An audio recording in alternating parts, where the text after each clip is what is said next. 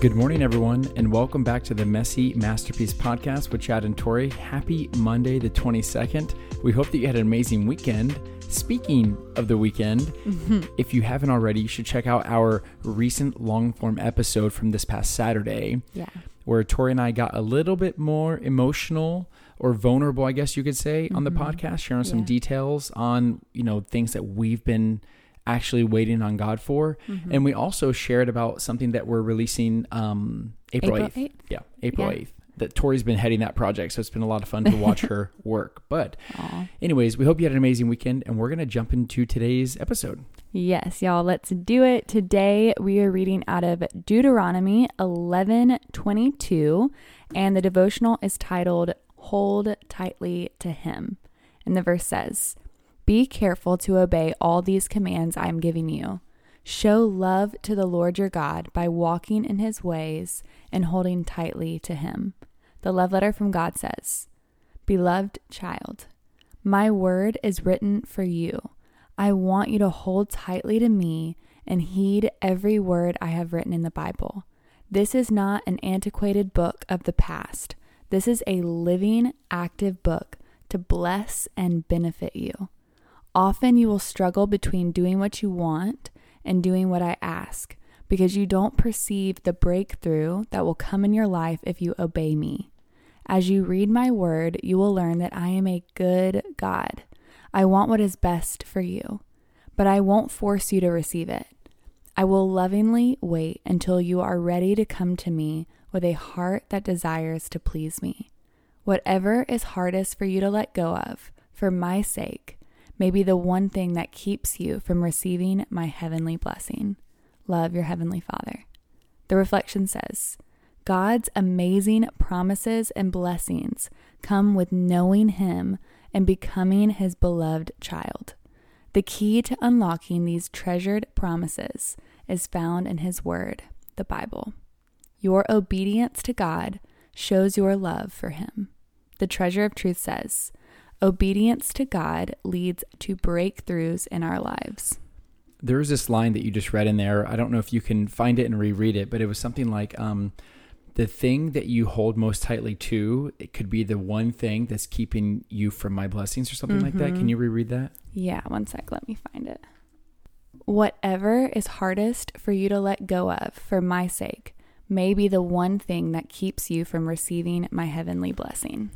Yeah, that makes me just think of the story in the Bible. I just looked it up on my phone. It's in Mark 10 and it is verses 17 on, but it's about the rich young ruler. Mm-hmm. And basically there's like a like a good man, a rich man, a young kind of lord in that time. Yeah. He came to Jesus and said, "Hey, what do I need to do to inherit eternal life?" And Mhm. Jesus says, "Well, you know, you need to do these things. You follow my commandments, right?"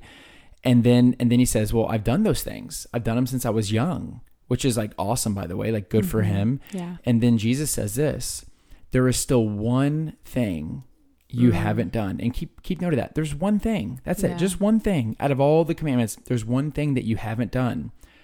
Go and sell all your possessions and give the money to the poor, and you will have treasure in heaven. Then come and follow me. Yeah. Verse 22 says, At this, the man's face fell, and he went away sad, for he had many possessions. wow. And so I just think it's so powerful that so often that one thing that we hold so tightly to is the one thing that's keeping us from truly following Jesus. Yeah. And it looks different for everybody. yeah. Some people's possessions, some people it's relationships, some people it's comfort, some people it's Yeah. their health or their own freedom, you Mhm. know? And we hold on. I, I think we all have a few things, if not just one, that we, it's that thing that, um, if it got taken away, we would really question God's existence. You know what I mean? Mhm. That thing where if God doesn't give us this thing, it really makes us say, I don't know if God's real. You got one of those things, Bembus? I think I have a handful of those things. Really? Yeah, absolutely. Hmm. I think it's normal to have those things. I um there's times where you and I doing this little I don't know what you call it, this little online ministry thing where it's gotten really hard on us. Yeah. And I'm like, God, why is this so hard? like, and I'm not saying I'm I'm doubting his existence in that moment, but I'm just Yeah. like, why won't you just make this easier on us as we're trying to encourage your people? Yeah. And it's just like you know, God, if you're real, will you please just help us? Because like this is really challenging me. Mm-hmm. You know what I mean? And there's been things time like I think I think it's hard whenever I attach my belief in God to a prayer, Mm-hmm. right? Because Yeah. when you really throw your heart into a prayer, it's Yeah. hard to not get attached to the results of the prayer. Yeah. Attached to the promise versus the promise giver. Yeah. Yeah. I was talking to my friend Nicole the other day, and I think she actually just posted this recently, but it's always easier to obey God when it's attached to vision. We were actually talking about it in the form of purity. And a lot of people asked her, you know, how did you guys stay pure until marriage? And she was like, well, God gave me vision. And once I had vision for what I wanted our relationship to look like when we walked into marriage, it was way easier to obey God in my purity and restrain because I had vision.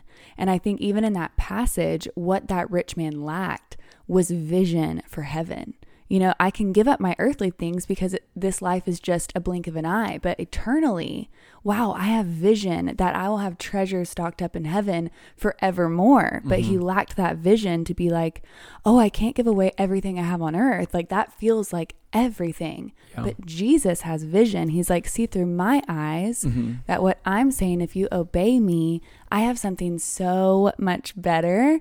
And I remember this photo. I used to use it all the time. I need to go back and find it and post it on Instagram. But it's this picture of this little kid, and he's looking at Jesus and he's holding so tightly to his favorite little teddy bear. And Jesus is saying, Give the, give the teddy bear to me. And what you can see in the photo is that Jesus has a massive, brand new teddy bear behind his back.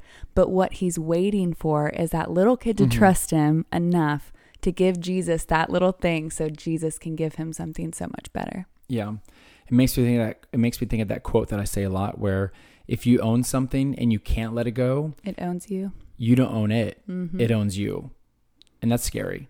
That is. Anyways, and by the way, I, I just want to be clear about something.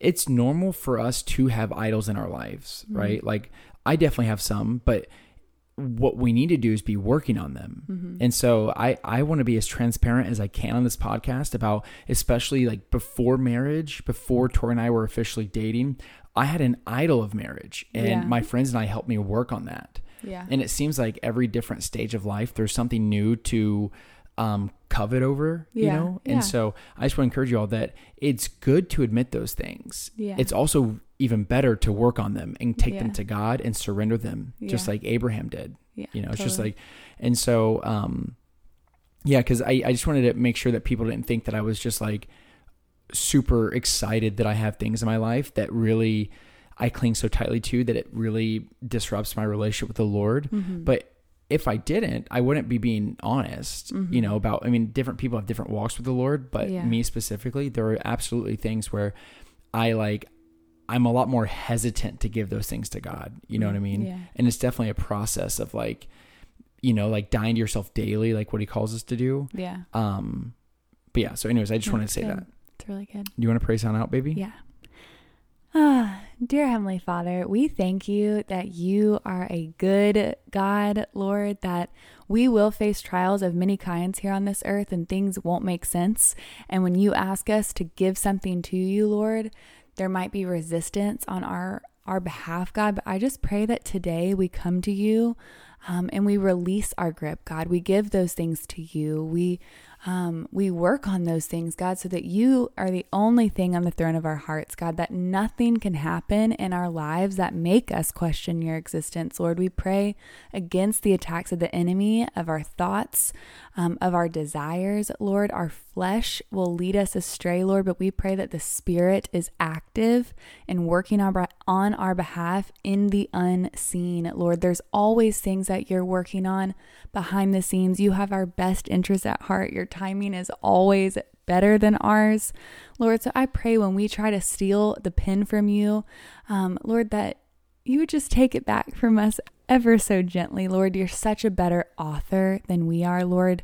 I know we always think that we know best, but we um, comparative to you, Lord, it's it's laughable. And so, God, I just pray that we um, come to you in humility. We come to you in repentance. We thank you for your mercy and your grace that those things are new every single morning, Lord. And so I pray that today um, you would make your presence known in our lives, Lord, that we would have eyes to see and ears to hear. Um, that we would be walking representations of your gospel and reflections of your love. And Lord, I just want to open up the floor uh, for our listeners right now to lay their request at your feet, and Chad and I will be praying in agreement with them still stands. Great is your faithfulness, faithfulness. Oh, I'm still in your hands. This is my confidence. You've never failed. Your promise still stands. Great is your faithfulness. I'm still in your hands. This is my confidence. You've never failed me yet.